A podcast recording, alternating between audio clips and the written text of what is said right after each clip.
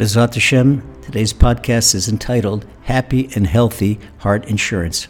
I recently saw one insurance company's advertisement for cardiac insurance. Here's what they write, and I quote, "Globally, there is a noticeable increase in the number of people suffering from heart diseases, irrespective of their age.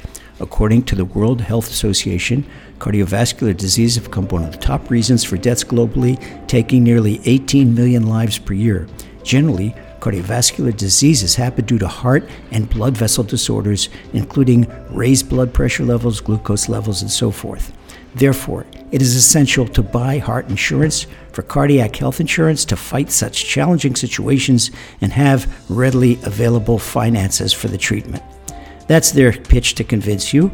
And here's what they offer. And again, I quote, number one, inpatient treatment. Number two, doctor hospital for a second opinion covered. Number three, ninety-six point four three claim settlement.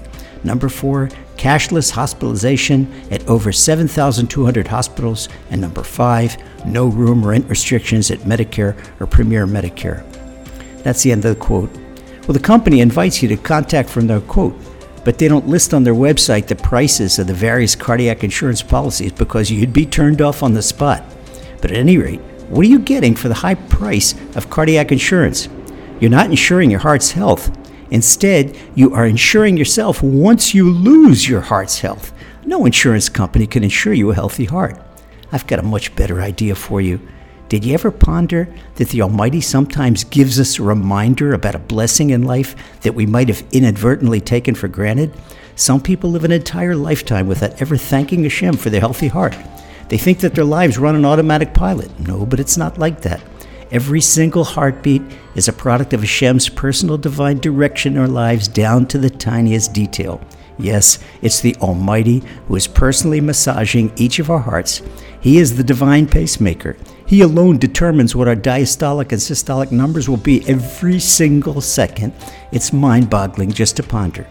So if you want to maintain a healthy heart, don't take it for granted.